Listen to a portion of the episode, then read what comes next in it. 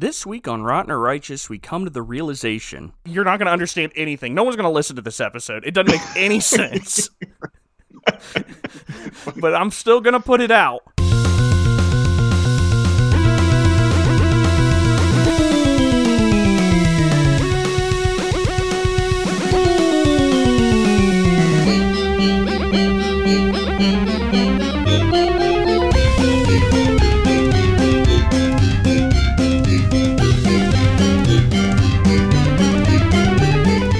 Understanding our past determines actively our ability to understand the present.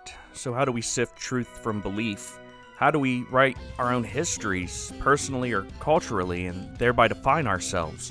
How do we penetrate years, centuries of historical distortion to find original truth? Tonight, this will be our quest. I'm just kidding. It's going to be the same stupid show that we put out every week. Welcome to Rotten or Righteous. Boo! The only podcast whose name is an anagram for the phrase get nosier or trout. That's true. If you wrote out Did the you- words that's- get I, I did. I spent uh, a little bit of time working on an on an anagram for our show's name and the best I could come up with was get nosier or trout. Wow, that's weak. We need to be better. Yeah, we are what we are, Luke. I wish you would put more time into this podcast, Zach, so that we could have a better anagram. Yeah. oh, oh my.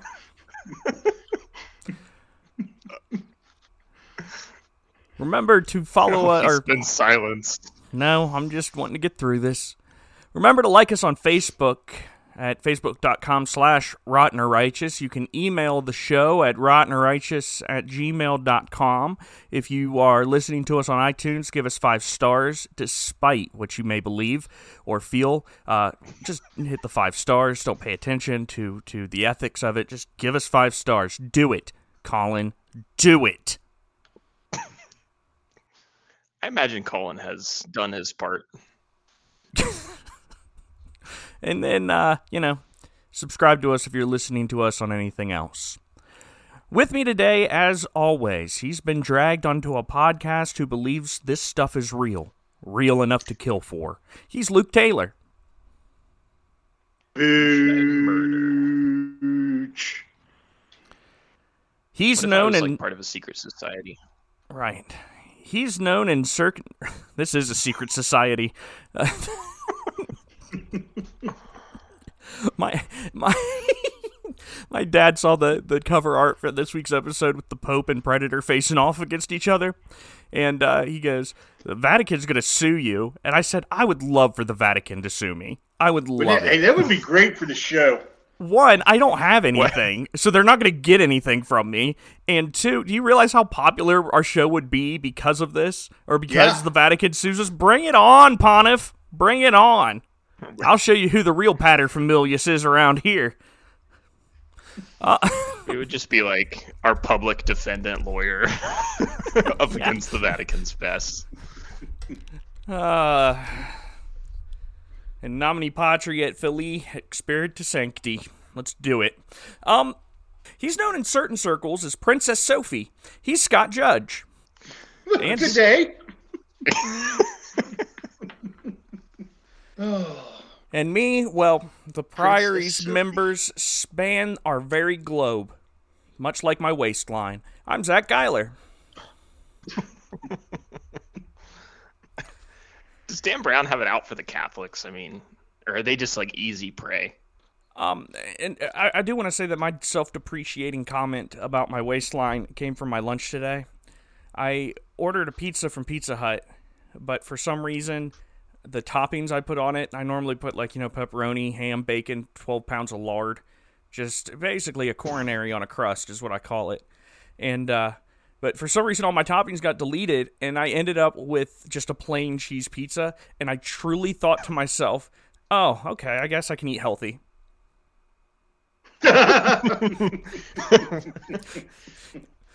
Did you eat it?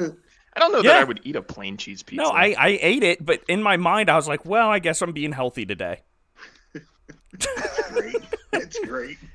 I'm not I even never joking. realized That's good. that's what I thought. And then I took a nap and I woke up going, I'm so fat.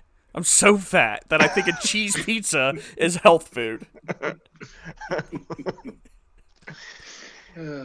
I never realized how good Pizza Hut pizza was until I moved to Guam and we had fewer options than back home because we never went Yeah. to Pizza Hut. But it's pretty good stuff. Yeah, Pizza Hut's pretty good. We had Pizza Hut a couple nights ago. I'll tell you what is surprisingly good, and it's surprisingly good all the time, is Little Caesars. I love Little Caesars pizza and crazy bread. Mm, that's great. Well, here Little Caesars is ten 555. bucks. So Well, here it's five fifty five, so it's not even a five dollar hot and ready. they ready. raised their anymore. prices. Yeah. They, they got they got hit by that inflation too. No You longer know five dollar pizza. Yep.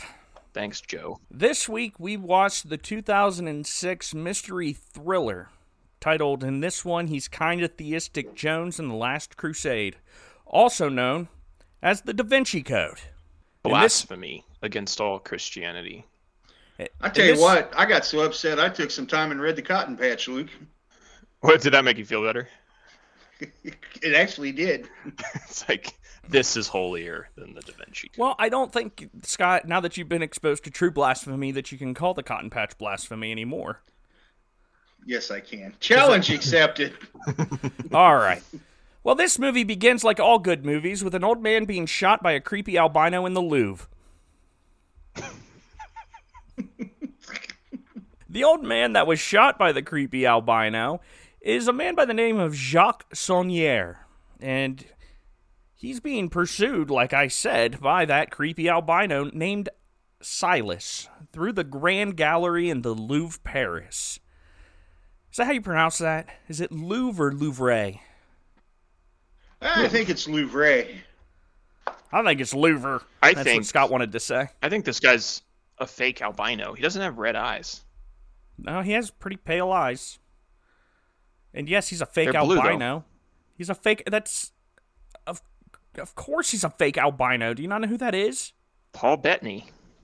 Yeah, it's Paul Bettany, aka Vision from the Marvel movies, aka I could have gone my whole life without knowing what Vision's butt looks like, but I got 13 different camera angles at it this week, and now I definitely know.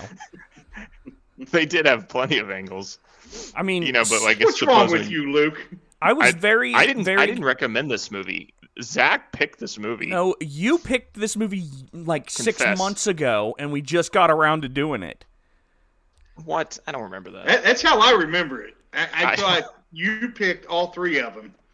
Last week's, this week's. How much nudity does next week's have in it? All right, so Mr. Albino is chasing Jacques Saunier through the Louvre in Paris, and we learn later on that Silas is a member of the ultra conservative Catholic sect known as Opus Dei, and uh, their their whole mission is to destroy another secret society called the Priory of Sion, who is sworn to protect the Holy Grail. Because the, the Priory of Sion has proof that the Holy Grail exists and will ultimately reveal that proof and it will just destroy everyone's you know faith in the Catholic Church which would be terrible really cuz the Catholic Church has such a good reputation that I would hate for something to come through and just kind of violate the goodwill that they have Do you think it would? I mean, think of all the scandals that the Catholic Church has been through and covered up, and they're still going. So I'm not even sure that would stop it. They'd just be like, it's fine. That noise, dear listeners, was the sound of my joke going over Luke's head.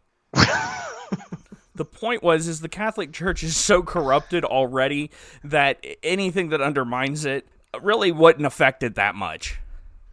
What were you? What, ask your question, Scott, because I want to set your Well, mind my at ease. question is why why do we think that the Grail was Mark specifically held on to? I mean, you get done eating, you do up the dishes, you don't remember what you had, what you used. Why why should we think that this was set aside? That this was the the time, the moment in which Jesus took the cup. Well, because well, first of all, Scott, you didn't explain what you're talking about.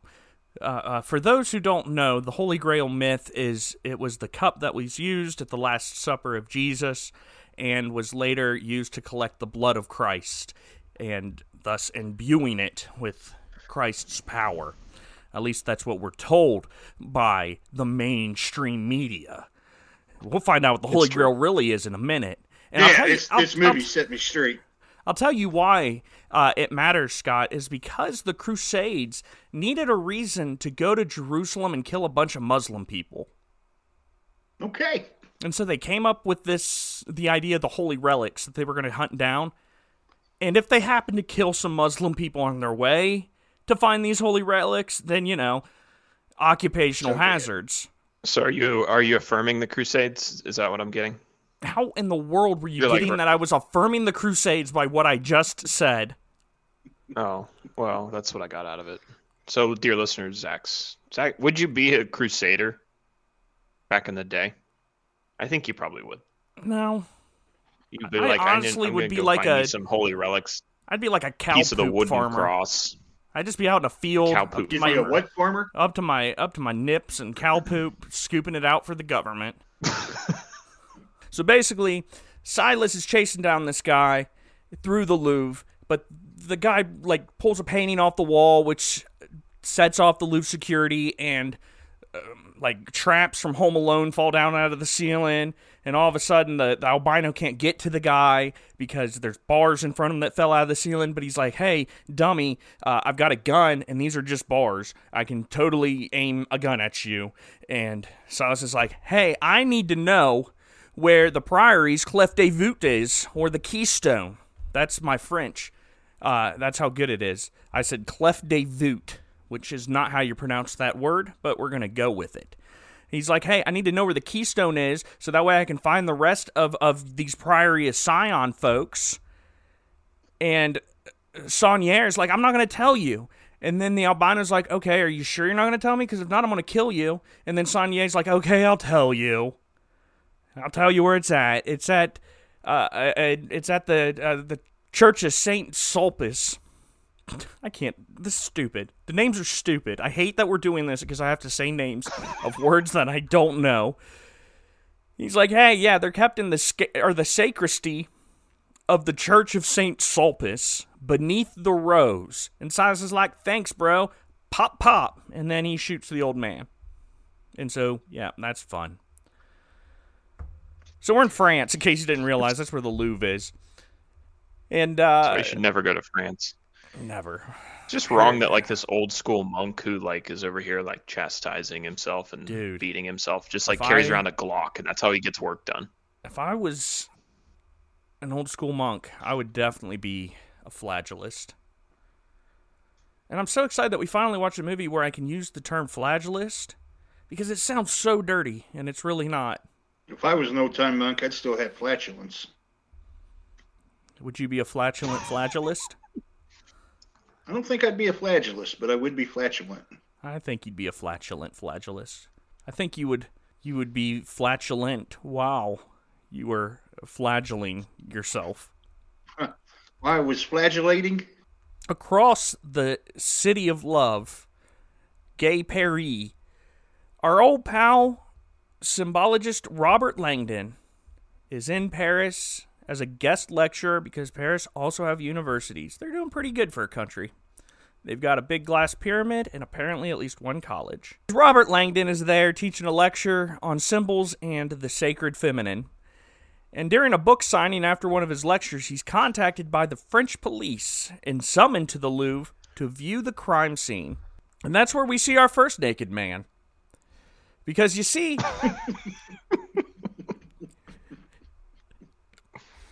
after Saunier was shot, he used his own blood to create a very intricate display to give Robert some clues. Basically, he turned himself into the Vitruvian Man, which is that famous sketch by Leonardo da Vinci of the naked man. To which I would argue, Mr. Saunier, uh, you probably could have got that point across without taking your underpants off. Yeah, we could have gotten a point. I mean, if the man was just spread out with the with the the pentagram on his heart or, or on his chest with blood, uh, you know, I'd be like, okay, that's that's the Vitruvian man. We got it. Thank you. But nah, you you went. He wasn't messing around. He's like, if I'm gonna do this, I'm gonna go all the way. I'm gonna go whole hog. He makes that he makes that abundantly obvious, but all of his other hints are like wildly obscure. Would it be really weird?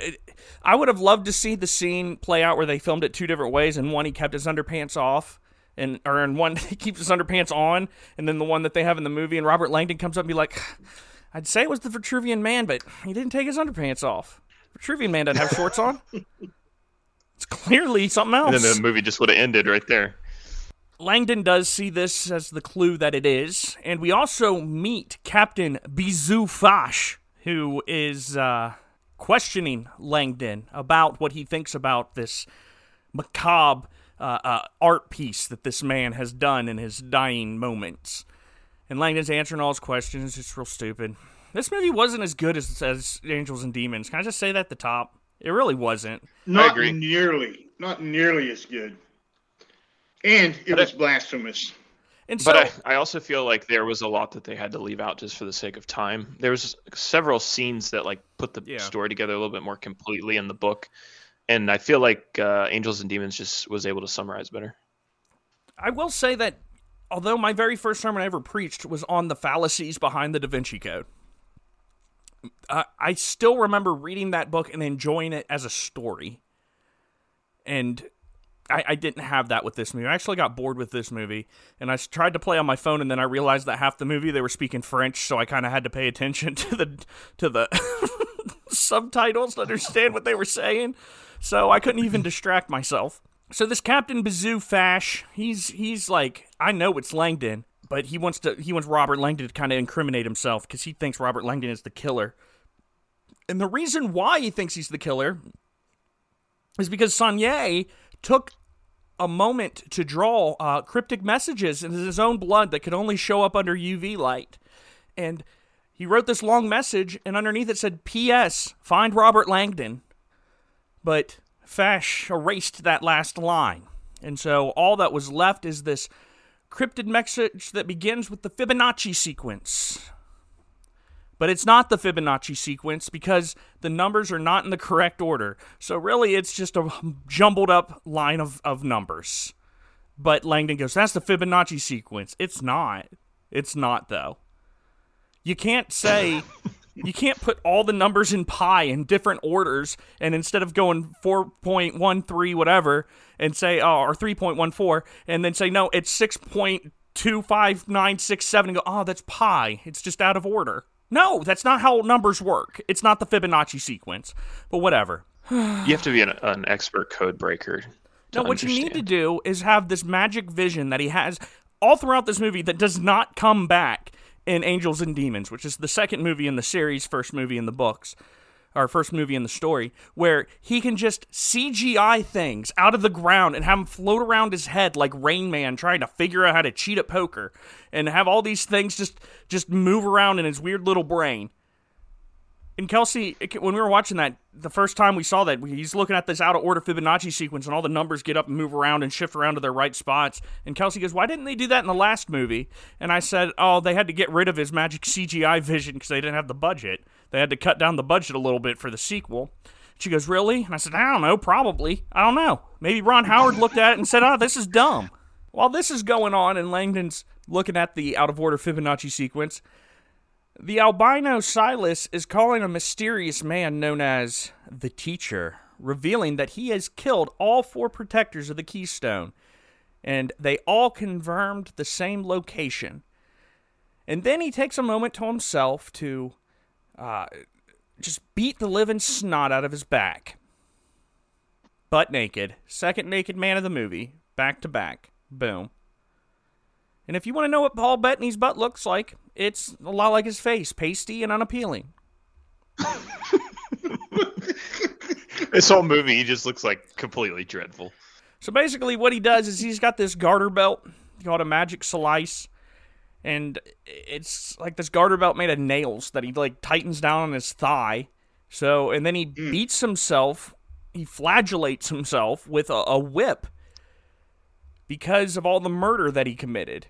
Because he's part of a sect of Christianity, if you can call them that, called flagellists, that believe that your sins have to be paid with pain. that is reminiscent of the pain Jesus suffered on the cross.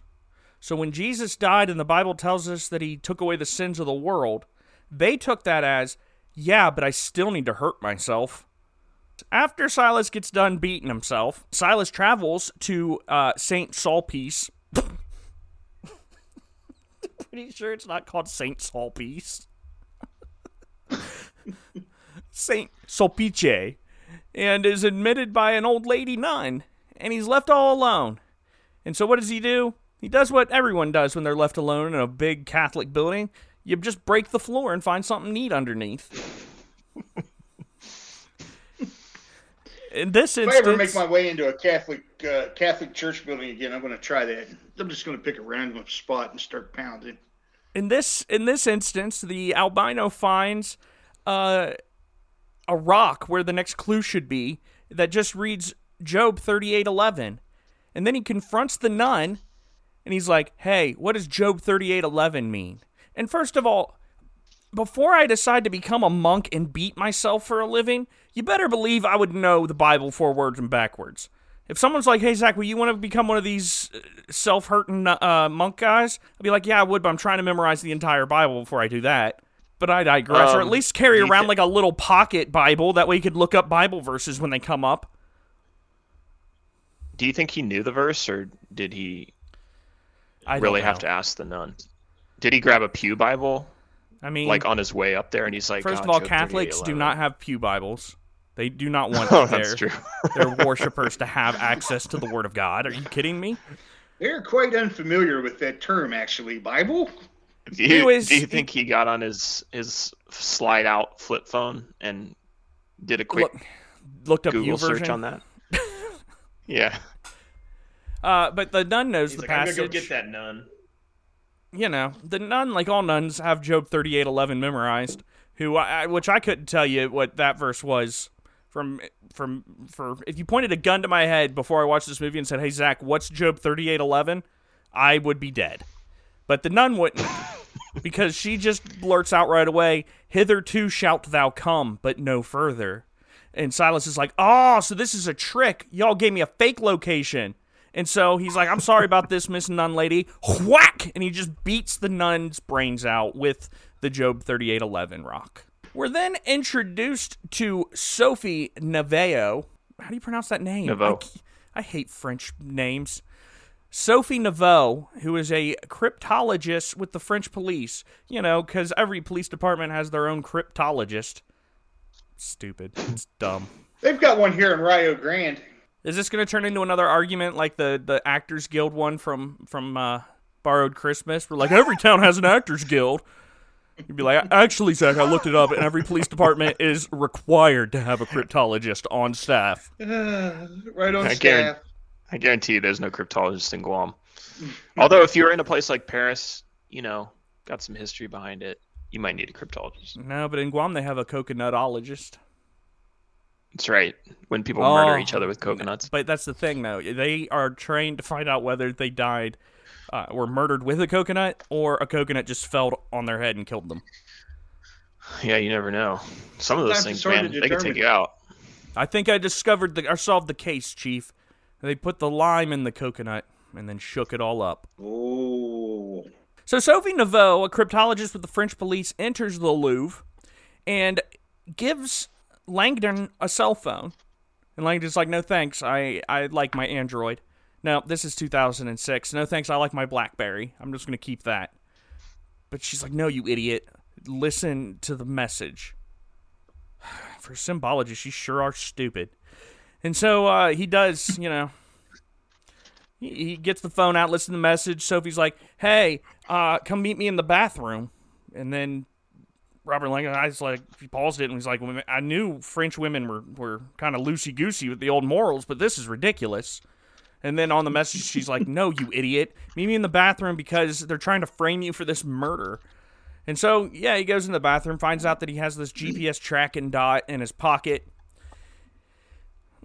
and he's this primary suspect for the murder case of Saunier. Because, like I said, the erased blood that was under the UV said, P.S. Find Robert Langdon. But Sophie, Hey guys, Hey, Yeah. let me rejoin you here in a few minutes. I've had a couple members call, and I need to see if something's going on. Yeah. I'll, I'll join back in here. Okay. but Sophie believes that uh, Saunier, he was her grandpa, by the way, was trying to pass a hidden message to her, and he always called her Princess Sophie. So, what what Saunier was saying was Princess Sophie find Robert Langdon, which is kind of messed up because what if he really was just trying to put a postscript at the end of his end of his thing? Like he had nothing to do with Sophie. If he was just like, "Oh, P.S. Find Robert Langdon." Just uh, he's like, I got some extra blood left over here. We'll just write P.S. Don't add drink the PS milk. to this, just so it's clear. Need milk and cat food. Sonia was like, clearly my grandpa wanted to bring you in on this quest, and so uh, you can help me crack the Da Vinci Code that my grandpa. Okay, had time to set up. We got to talk about these movies and timelines again. Last week we discovered that these movies take place in a universe where time lasts for as long as it needs to. It doesn't last a logical length of time, but it is just as long or as short as it needs to. For example, a man is dying and bleeding out, enough blood that he can write out 47,000 messages, basically, you know, recreate the entire book of Psalms in his blood before he dies. He has time to run all over the, the, the museum somehow and and bleed on different paintings and write different messages and he has all this stuff planned out in his head. This is the stupidest part about this movie is that this guy had this plan, this code written out in his head this entire time and that he had the time to do it uh, and write these messages out before he died. I feel like if you were the king of a secret society that was guarding world changing secrets, you probably would have imagined your death and what you'd have to do. I'm just saying Probably, it yeah. Uh, seems awfully convenient. What if what if what if the the albino shot him in the head? Then what would would have happened? His granddaughter was just Well, in that trouble. would have been and- the end. Yeah. Bye bye, Sophie. These, ki- yeah, these killers aren't like very. They don't do a good job cleaning up. Like this happened in the last movie too. They always like shoot the guy in the gut and then he ends up living, or the dude in the the pool. it's like, yeah, I'll drown you, but uh, didn't get the job done. And then he outs him, and then you know they fail their mission. Like shoot people in the head. The moral of this movie and the last is shoot people in the head and make sure they're dead if you're committing crimes of world altering consequence and then you know y- your plans don't get thwarted I mean, yeah, that's what they teach you in Secret Society 101, day one. Uh, so what they end up doing is taking this little GPS tracking dot that was in Robert's pocket, and Sophie apparently played on the French softball team because she made a wonderful shot into the back of a dump truck from like a third story window on the Louvre. She was just like, and then right in there. So all the French police guys are like, Mon Dieu! Robert Langdon, he's running away. And so they get all in their cars. they get all in their cars and they chase after him. Well, all except for one cop, because that's how murder scenes work. If if if the GPS tracking dot is flying away, they leave the murder scene completely, completely void of any kind of police officer except for one lone beat cop who wanders around and is just enjoying the night in the museum where he can check out the art without the tourists. they left the uh the security guards to watch over the issues They go back to the body of her grandfather. She pays her last respects, and they read the message that's written in blood.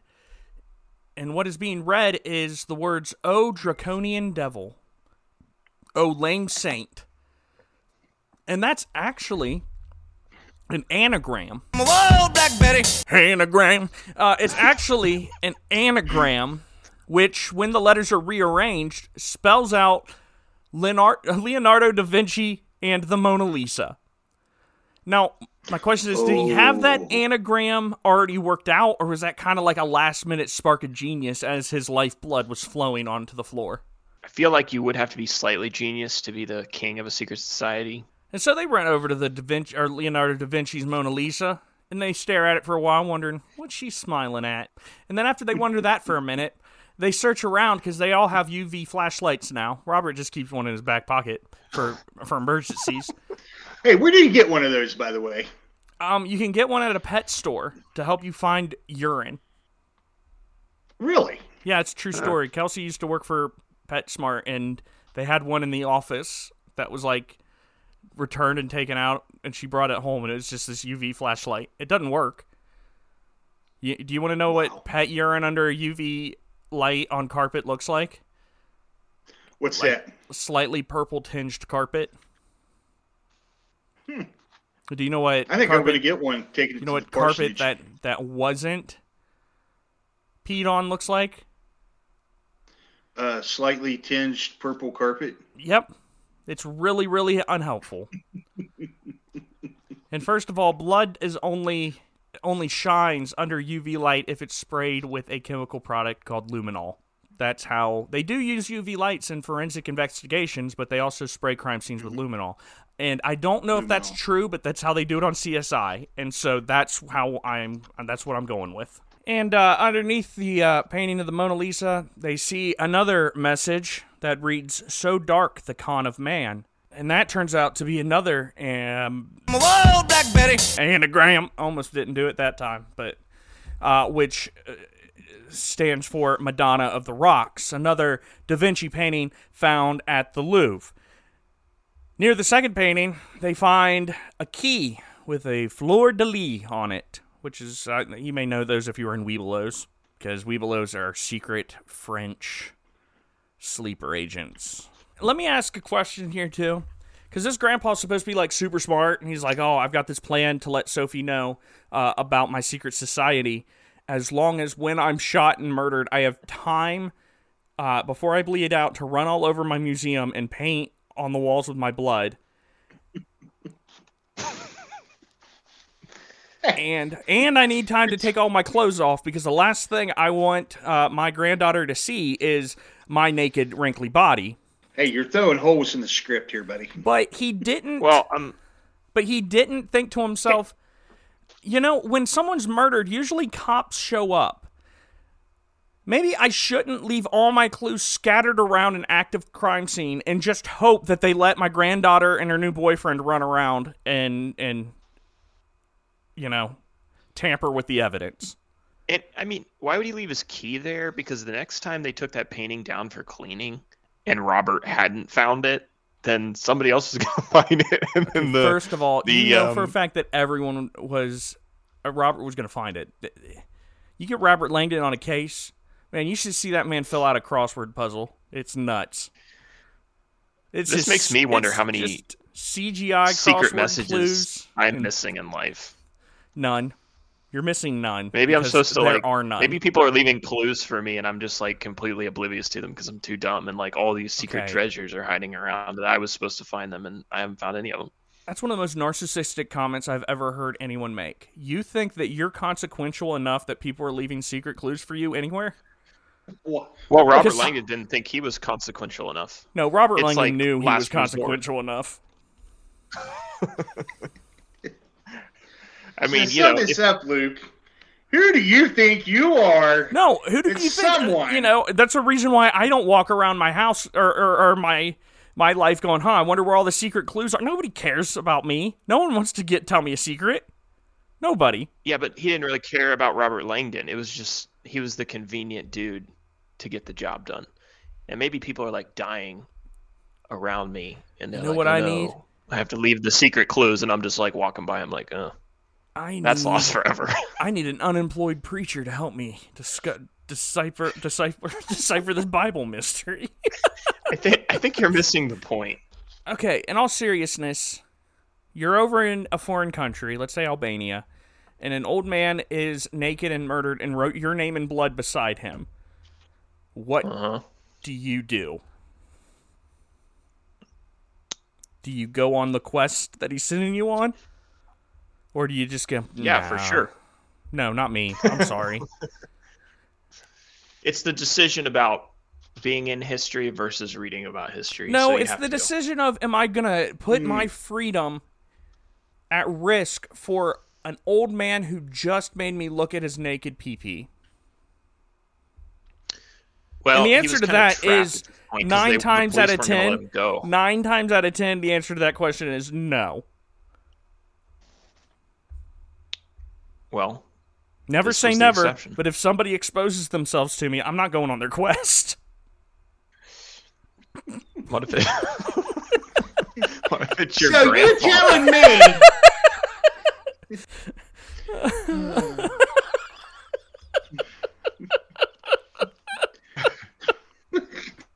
They get to the United States Embassy. It's surrounded. United States Embassy surrounded by police. Good thing uh, Sophie definitely passed her maneuverability test to get her driver's license because she is able to drive her little Mini Cooper backwards all through the, the crowded streets of, of Paris. Now, don't get me wrong, she still hits like 54 cars in this escape, but none of them stop her. She's fine. Everything's great. Uh, and they are able to. I don't even ass- think there were. I don't even think there were dents or scratches on the Mini Cooper. Oh, I mean the the whole mirror when it got knocked off. That's it's fine. a mirror. And so uh, No, that was somebody else's mirror. Are able to escape uh, to this park called the Bois de Boulogne.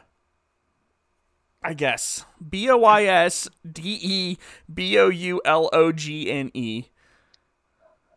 We're just gonna call it the Boys de Bologna,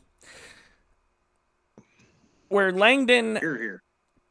finally gets a good look at that key, and he notices an inscription on the side. It's an address, and the address directs them to the Depository Bank of Zurich, where they find out that this key is used for a safety deposit box. And this is, you know, just one of your standard French banks where a robot in 2006 gets this plastic box down for you and puts it on a conveyor belt. You know, those those old song and dance. They've been around forever.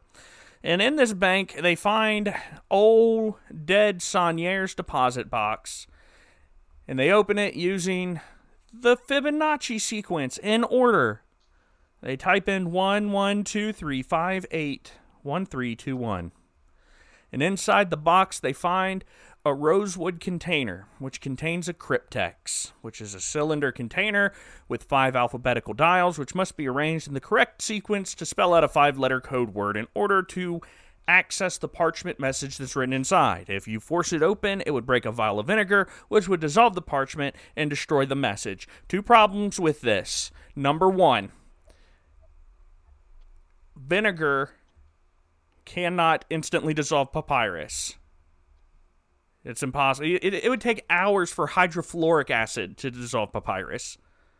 So you could just force this thing open, you'd be fine. I mean, it smelled like vinegar, but vinegar kind of smells good every once in a while. And number two, why didn't they find a freezer? All they had to do was put this thing in a freezer for a couple hours, wait till the vinegar froze, then they could bust it open. Can you If freeze they vinegar? did that, Yeah. how much of that time would take off with the two hours and forever minutes? What temperature does it freeze at? Scott, when you were gone dealing with your your members, uh, we've already discussed that these movies take place in a universe, much like we discovered last week, where time does not matter, where everything lasts just as long or just as short as you need them to last. So they could have popped that in the freezer for two minutes and been like, "Oh, four hours have passed." Hey, it's quite possible. 28 degrees Fahrenheit for uh, vinegar. Okay, so it's That was actually a good. Yeah. So just below 32. It wouldn't take good. that long. It's good thinking. Uh, I again- keep looking up can vinegar dissolve papyrus, and everyone's like, nah, that's crap. I know. now, keep in mind when Da Vinci invented the codex, there was no freezers. But vinegar still couldn't dissolve papyrus back then. So. Hey, Baba the Booby, it's me, uh, Leonardo da Vinci. uh. Arctic. I invent a safe to keep the messages safer. They put a little vinegar in there. It's made out of papyrus. You read the message, break the vinegar, put a little salt on top. Oh, what's that? I invented a laser. Potato chips. Ha ha ha. Da Vinci. Um.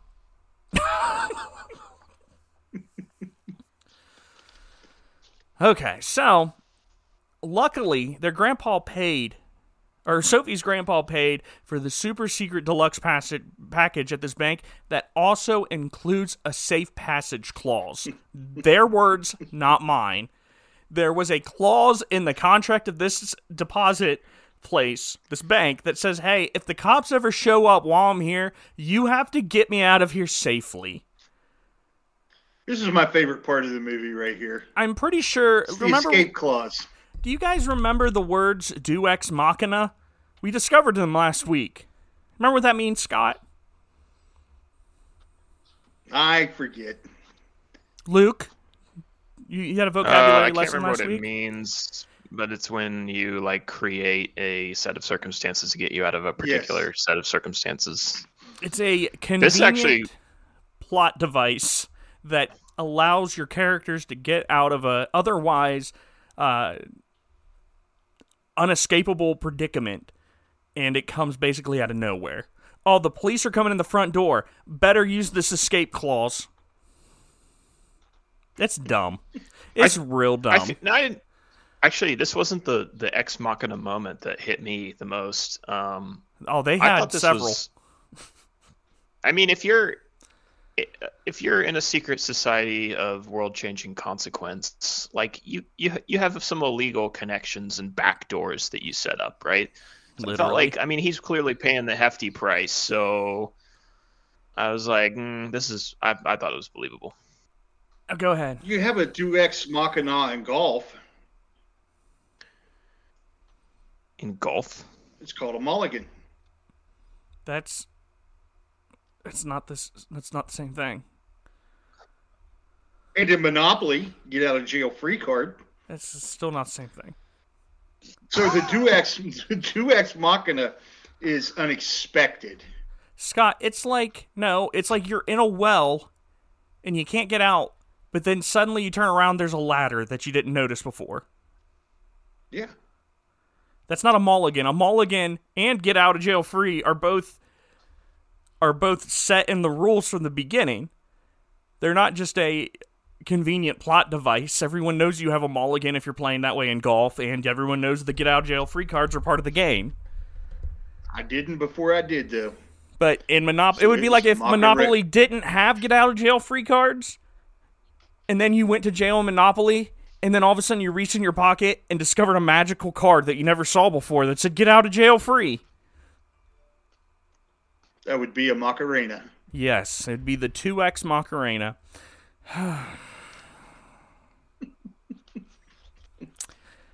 so, the bank manager gets Sophie and Langdon in the back of his armored truck and is able to get past the police who arrived at the bank because the security guard called them for some reason. Don't know. I feel like if you have a shady bank uh, that has backdoor clauses and escape clauses, your security guard wouldn't call the cops the first chance he got. Just feel like that would be like rule number one. Like, hey, you don't call the cops. We deal with everything in house. But anyways, they get him in this back of this armored car, and, and Robert's having a having a bad time in the back of this this armored car because Robert doesn't like tight spaces. He doesn't like elevators, and now he doesn't like armored cars. But it's cool because Sophie just kind of smushes his head in her hands, and then he feels better. It's great. Uh, then they have a, She Miyagi-Do'd him. I don't know. It was dumb. Uh, but uh, they have a discussion about the cryptex while in the back of this car. And uh, Langdon's like, I don't know what's in this cryptex, but it's probably valuable information or another clue about what they're trying to discover. And eventually they come to a sudden stop in the middle of the woods. And the bank manager's like, hey, I'm going to kill you and take that cryptex for some reason because he's part of the secret society too, but he's on the other side. But then Langdon's like, no, you're not. Whack! He just pops him right in the dome with the back of the security guard door long enough for him and Sophie to get in the driver's seat and they just drive away. It's real fun. As they're driving, Sophie's like, Where are we going to go, Mr. Langdon? And Robert's like, Please, Mr. Langdon was my father. Call me Rob. Uh, we're going to go to my friend, Lee T. Bang. Lee T. Bang. That's his name. Lee T. Bang. Dan Brown is terrible at coming up with words. Remember how last week we talked about how the guy who was Italian's last name started with Olive, Olivetti? Now we have the British guy whose last name starts with T. I am so very surprised that Robert Langdon's name isn't actually Robert Codeman. You know what I'm shocked at? It's Robert Puzzle so Code. apparently, apparently this bank manager uh, works for the other side, right? which is a very powerful institution. Why don't they just buy this this institution and take the box and steal the box? He's ready to shoot Robert Langdon or have him rot in the back of an armored truck. Why doesn't he just steal the box in the first place? Because Because of course he has access to them. I don't think I don't think he does though. I think the system's set up that if you because he said if you lose your code, there's no way to get the box. So if he's like, Uh. "Is there any way I can get my code?" He's like, "Nah. If you don't have your code, you're out of luck. There's no way to get these codes, except for whenever we update our our security and uh, installed the robot in that back room. So clearly, we have a way to get back to the boxes." yeah, like yeah, it's like you did maintenance on this place. Like, how do you get in there? But nope, not not us. We we had to build another robot to build the robot that gets the boxes out of the back room. and so he's like, "Hey, let's go to my buddy uh, Mr. T Bang. Maybe he can help us open this cryptex." So it turns out that that Lee T Bang um, is Gandalf from the Lord of the Rings, clean shaven. It's what Gandalf does in the off season. He pretends to have multiple sclerosis, and uh, is a historian. And what does he like more than anything? The Holy Grail, of course. That he's he's gonna try to find the Holy Grail. This movie's dumb. Uh, but he goes, listen, the Grail's not a cup because the French word for Holy Grail is sangreal, which if you separate sang and real means royal bloodline in Latin or something. I don't know. I wasn't paying that much attention. But the Holy Grail's not a cup, but it's actually Mary Magdalene who was driven away because Jesus' followers didn't want to follow a woman after their leader was killed. Dallas Langdon spoke to Dan Brown. I know it. It's the only ex- Dallas La- Dallas Jenkins and Dan Brown. His dad is actually Dan Brown. I'm convinced. So his dad didn't read the Left Behind series. He wrote the Da Vinci Code, and he's like, "Dad, look, I'm going to get all these Christians on my side, and then I'm going to make Mary the the Pope." So basically, the whole secret is Mary Magdalene's the Holy Grail, the bloodline of Jesus, because she was pregnant at the time that Jesus was killed. And who was Mary Magdalene's baby daddy? None other than Jesus himself. Yeah. This is where I went and read some of the Cotton Patch. so I could try to get everything cleared up.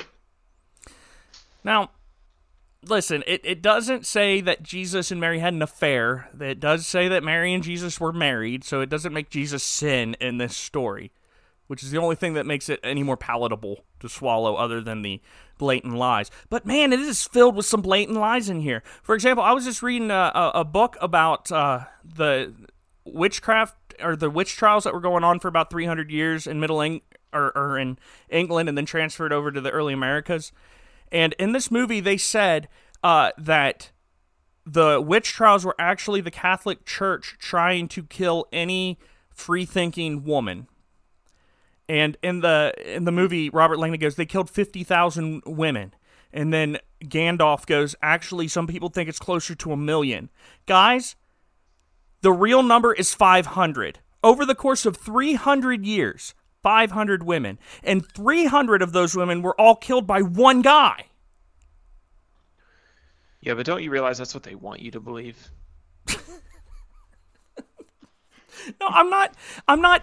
I, don't deny the fact that the, the, the witch trials were probably women who were trying to get some more freedom. We're, we're trying to kind of upset the patriarchy a little bit, and that's why they were killed. I'm not denying that, but I'm also not saying that it wasn't this million woman slaughter fest.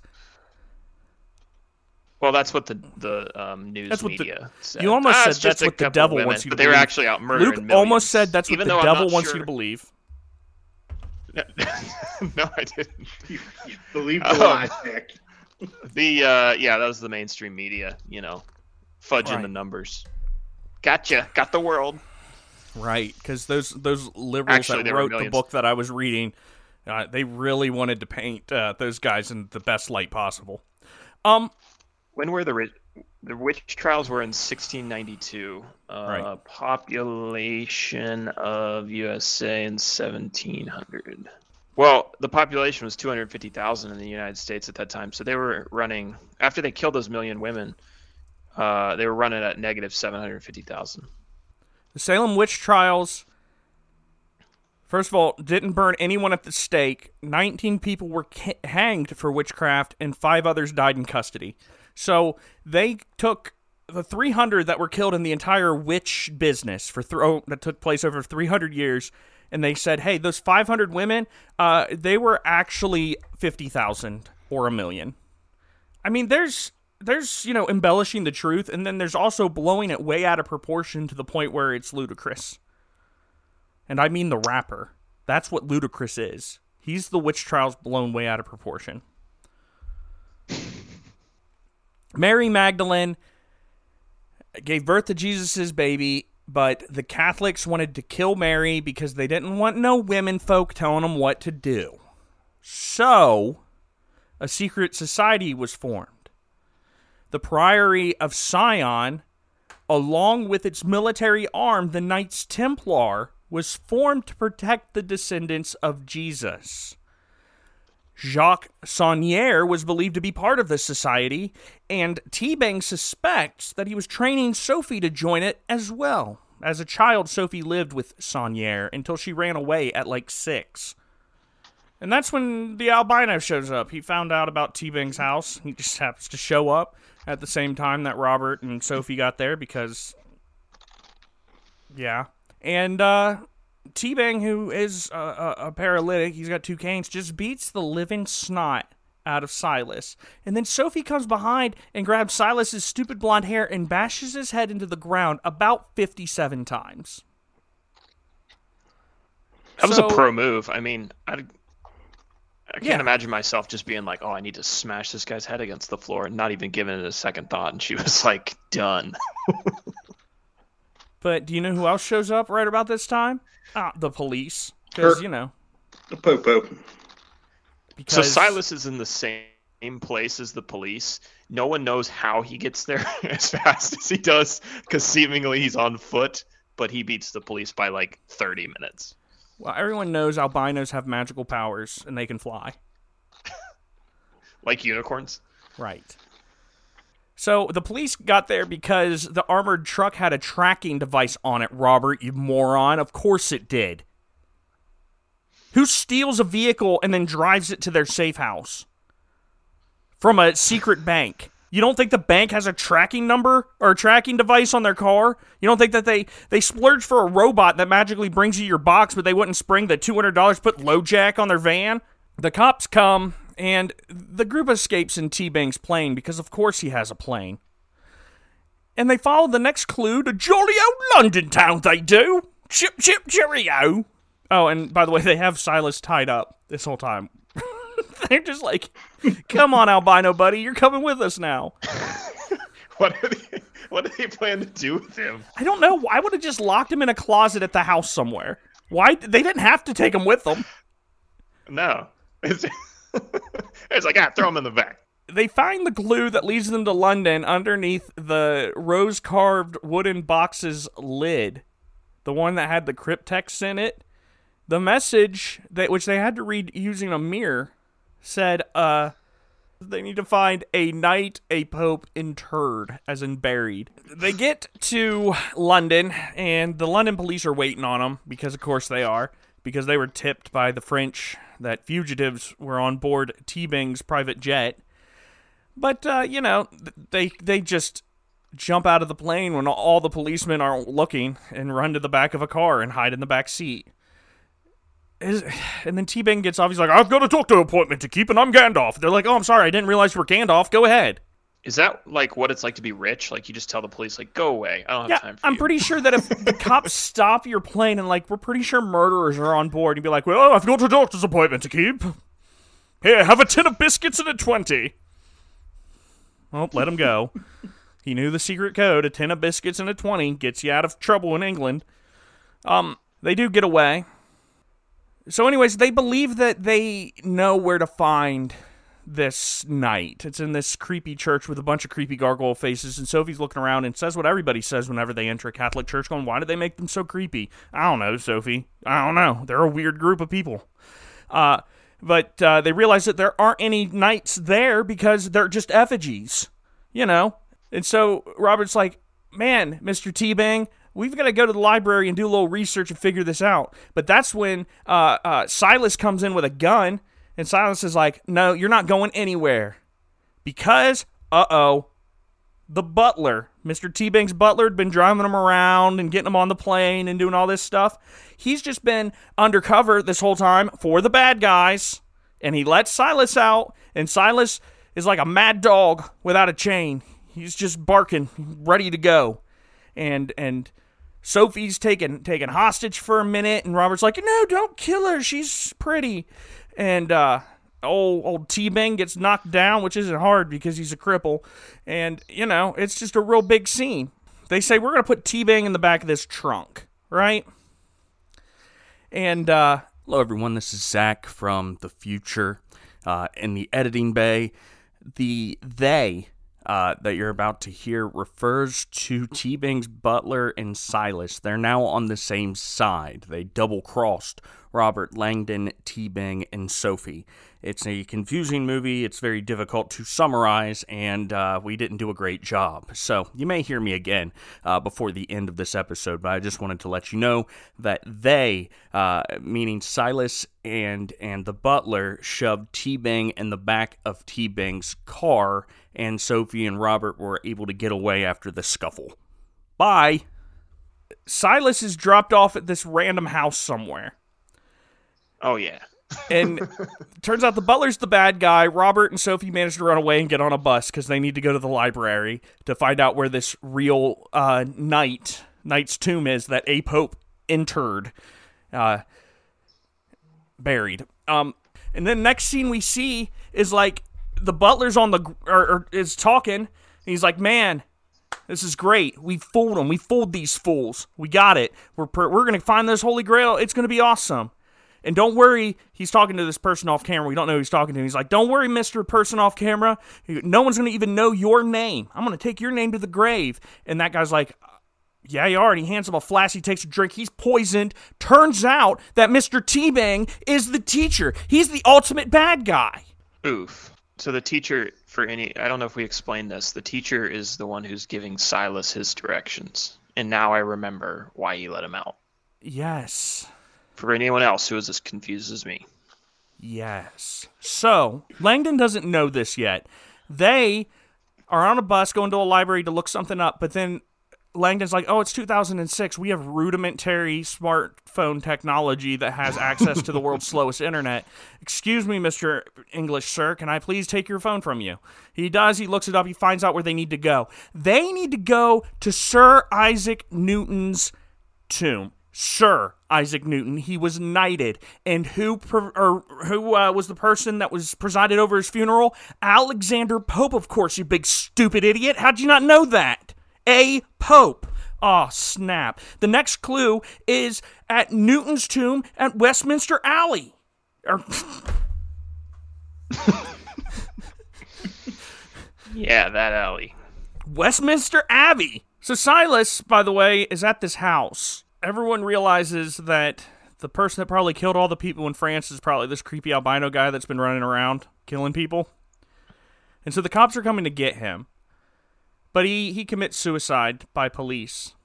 He points an empty gun at them and they shoot by him police. and he's dead. He does. He, it's police assisted suicide. It's a thing. I feel like I don't think he was intending to die because he took down what three of them. yeah, he does. He does do a little uh, Bible John Wick here and just shoots three cops, and then the cops kill him, and that's the end of Silas.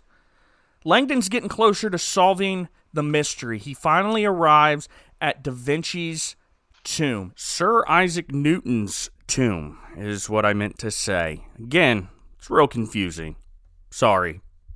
Talk to you later. And that's when T Bang somehow got there before them. And is like, hey, I'm Gandalf, I'm magic. That's how. He's like, you're going to help me expose the world. We're going to be free of Christianity because you know everyone's going to believe Robert Langdon when he says, hey, Jesus had a child. Everyone's going to believe it. And Robert's like, you're. Cold hard facts. He's like, Robert, you're right because everyone believes everything. Even if there's so much facts that back up the truth. That's why no one in this world believes that it's flat. Everyone believes the world's round. No one honestly believes the world is flat because of all of the empirical evidence that the world is round. Everyone listens to empirical evidence all the time. This makes perfect sense, T Bang. You are a genius. But unfortunately, Langdon is able to get away from Teabing by throwing the cryptex in the air, and Teabing wants it or wants it in order to, to, to find where the Holy Grail is, to find where the crypt of Mary Magdalene is. I don't think like we're doing a good job describe what this movie is, but I'm doing my best. It's a real confusing movie. Read the book; it's pretty good. Anyways, he throws the vial in the air, and but Teabing catches it, but he drops it, and the vial of vinegar breaks, and the document's destroyed. Oh man. And then Teabing's arrested because everybody's like, oh, okay. And then Robert is not questioned by the French police. He's not taken into custody for questioning at all. He has been just a murder suspect on the run for the past two and a half days, but he's fine to just run around wherever he wants to go. And so is Sophie. It's all good. They're no longer wanted by anybody. And it turns out that Langdon just so happened to get the cryptex open and get the little paper clue out of there before he threw it up in the air. So Teabing's arrested, Silas is dead, and they have the final clue. They're finally going to find the Holy Grail. Yippity skippity doo dah. The code. Yes. So for anyone who's confused, because I feel like it does take a few minutes to put the pieces together. So the cryptex holds the clue to find Mary Magdalene's dead body, which they need to get the DNA to do the empirical testing to prove that there's actually a living descendant. So that's what they're up to. Because everyone knows that if you find a dead body, it from the ancient world, it has to be someone important. There's no way that a dead body from the first century could just be some random person that they put in a fancy coffin.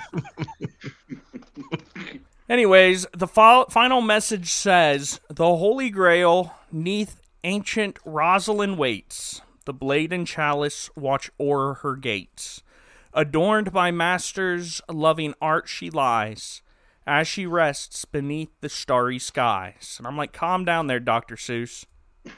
You already put your message inside of 14 different cryptexts and 37 anagrams that we had to solve. We've had to go to three different countries. Can't you just tell us, like, hey, here's the address. You did it. You won. You get the chocolate factory. You win. Why? That's stupid.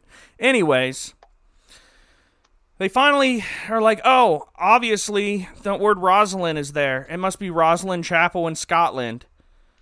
And they get there and they find a secret underground chamber and all of these documents that is basically Mary Magdalene's family tree throughout thousands of years leading up to Sophie. Hey, did you know Sophie was actually the last living uh, heir of Christ? If you didn't, now you do. And if you didn't get that by now, you're a dumb, dumb idiot. You're a dumb idiot. Maybe not from listening to this. You're not going to understand anything. No one's going to listen to this episode. It doesn't make any sense. but I'm still going to put it out. But if you're watching this movie and if like five minutes in, like the moment you realize that that the the Holy Grail is the last living relative of Jesus, if you don't go, it's Sophie, you're dumb. You're a dumb idiot. Of course it's Sophie. Who else was it going to be? Robert. Could have been Robert. Uh, but they get there and Mary Magdalene's tomb has been removed. The tomb is gone. Oh, I guess they don't get to see the dead corpse of her great great great great great great great great great grandmother. But as they go upstairs, the the the the chapel, Rosslyn's chapel, is just filled with a bunch of people. Which tells me that all of these people had nothing else to do and lived within 10 minutes of this place. This is the Priory of Sion, the protectors of the Holy Grail. The the the guard sees Sophie walks in and texts them all. The guard over the or, or, over Rosslyn's chapel or the tour guide or whatever he is. He texts all the people the prior sign like, "Hey, uh, I'm pretty sure the Holy Grail just walked in," and they all dropped their pints and their sheep shearers and just rushed over to that that place because they got there in like ten minutes. Ten minutes. None of these people. stereotypical comment. Yeah, that's that's like half the comedy on this show, Luke. Well, don't you think that they're doing a, a great job at their job because they're supposed to be hiding secrets and they're like the most inconspicuous people of all time? I think that if Like you would never think like, oh, the Holy Grail's here. if they're supposed to be protecting the Holy Grail, one, they don't know who it is. Terrible job. Secret Society is supposed to be protecting the Holy Grail. How are you supposed to protect something you don't know who it is? Because Saunière uh, made it seem like the Holy Grail died in a car accident with her parents. So they don't know who it is. And second of all, they're all in one place. They're all in Scotland. They didn't know where the Holy Grail was. She was in France for the last 20 years, and none of you were there to protect her this entire time, and she was almost killed by Gandalf and Albino. Her grandfather was there. No, he Oh, wait, wasn't. no, he wasn't. well, they they of course had some secret members planted in France. And by the way, the reason why Sophie and her grandpa don't talk anymore, one, her grand her grandpa didn't tell her that she was the Holy Grail because man, you would just be insufferable. If you knew you were the last living relative of Christ, you would just be insufferable. Uh, did you do your homework? Uh, actually, Miss Teacher, I did not. I'm the last living relative of Jesus, so I'm not going to be doing that anymore. Hey, uh, I don't think you're talented enough to be on the cheerleading team this year. Uh, actually, I'm pretty sure I am. Check the bloodline. You would just be I insufferable. feel like if and not only Do that, you know who I am? not only that, but Mary. First of all, there could be living relatives of Jesus alive right now. He had brothers and sisters. no, they had the, they had the family lines. They were all dead. They all died in the Crusades, probably. No, because in order for this whole entire theory to work, Mary had to be a virgin. Mary who? Mary, the mother of Oh, yeah. God, could not have any other oh, children yeah. except for Jesus. Yeah, yeah. Well, Which so the Bible clearly says that didn't happen. So the whole thing is flawed right from the premise. Anyway, Okay, so I have two questions. The first question is so the the Priory of Sion does know that she's the Holy Grail, right? I mean, yeah, now they do. How? Because her grandma was part of the Priory of Sion, and she recognized Sophie. Her grandma hadn't seen Sophie for like 20 years, and yet she recognizes Sophie. She's like, Yep, last time I saw her, she was six years old, but now she's a grown woman. That's her.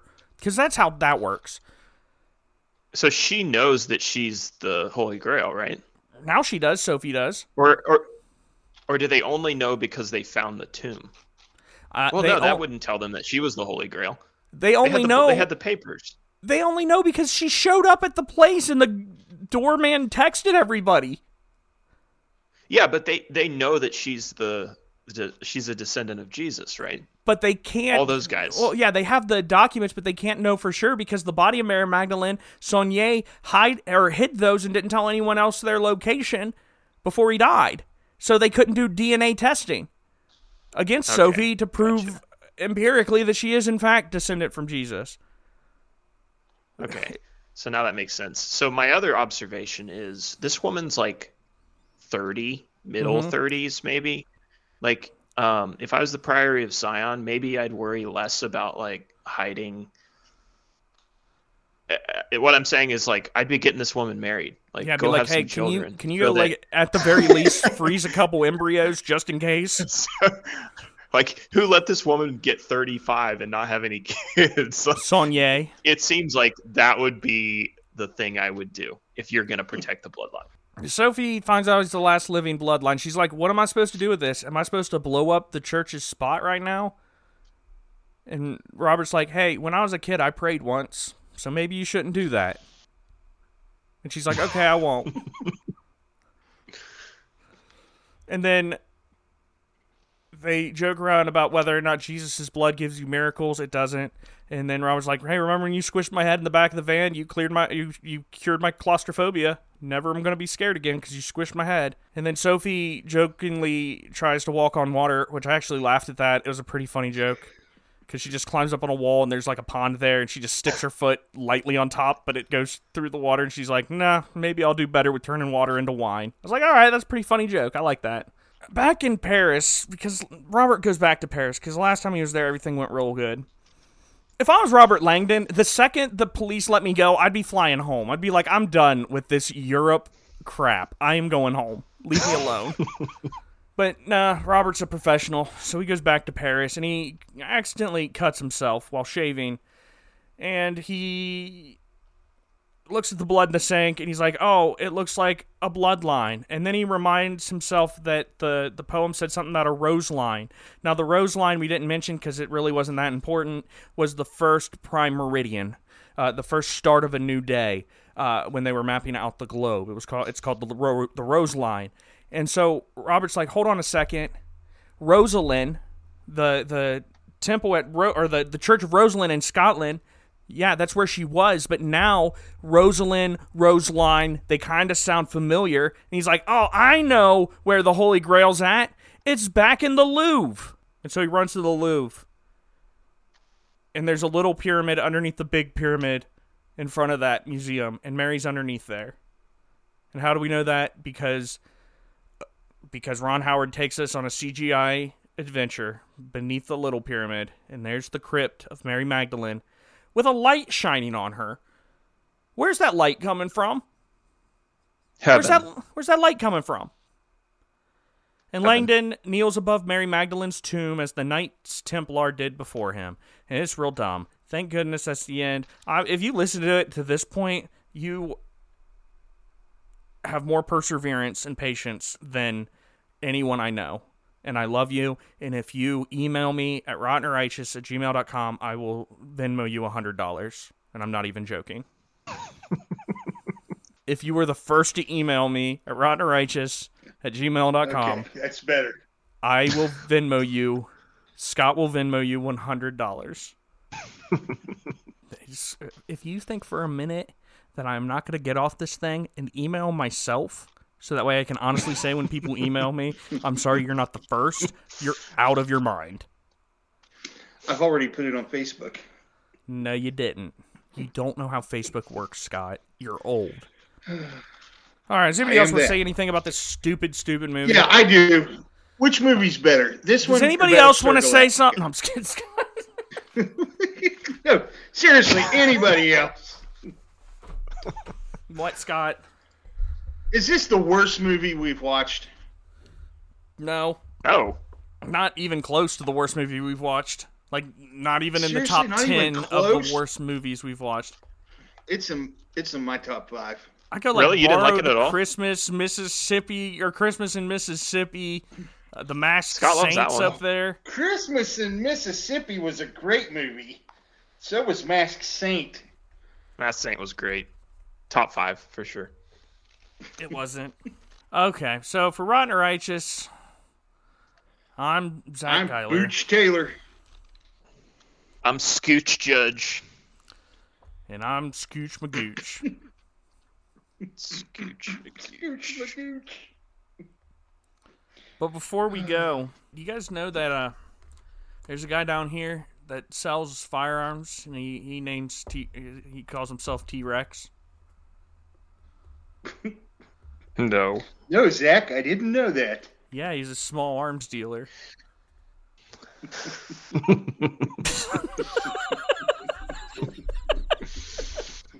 Good night, everybody.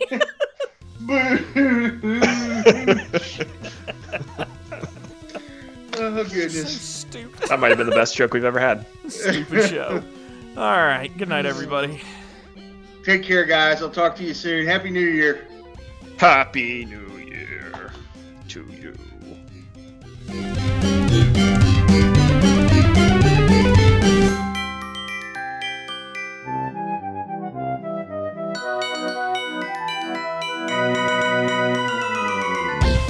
Do you know what my hippie sister told me when I told her she couldn't stay on my couch anymore? Why afraid no? She said, "Nam, nam- namaste."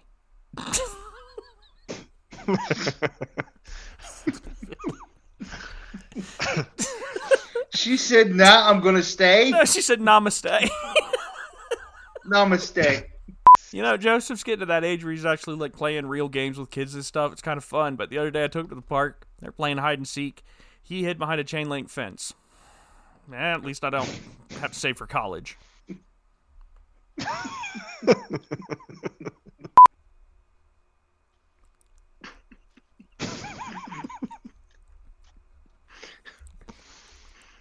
I just wanted to give our Oui, dear oui. listeners a taste of what it would be like if I wasn't here.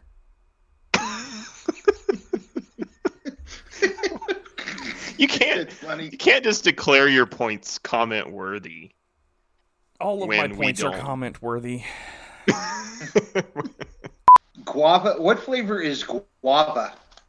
Guava's like a s- like a real sweet fruit. It's like green on the outside, pink on the inside.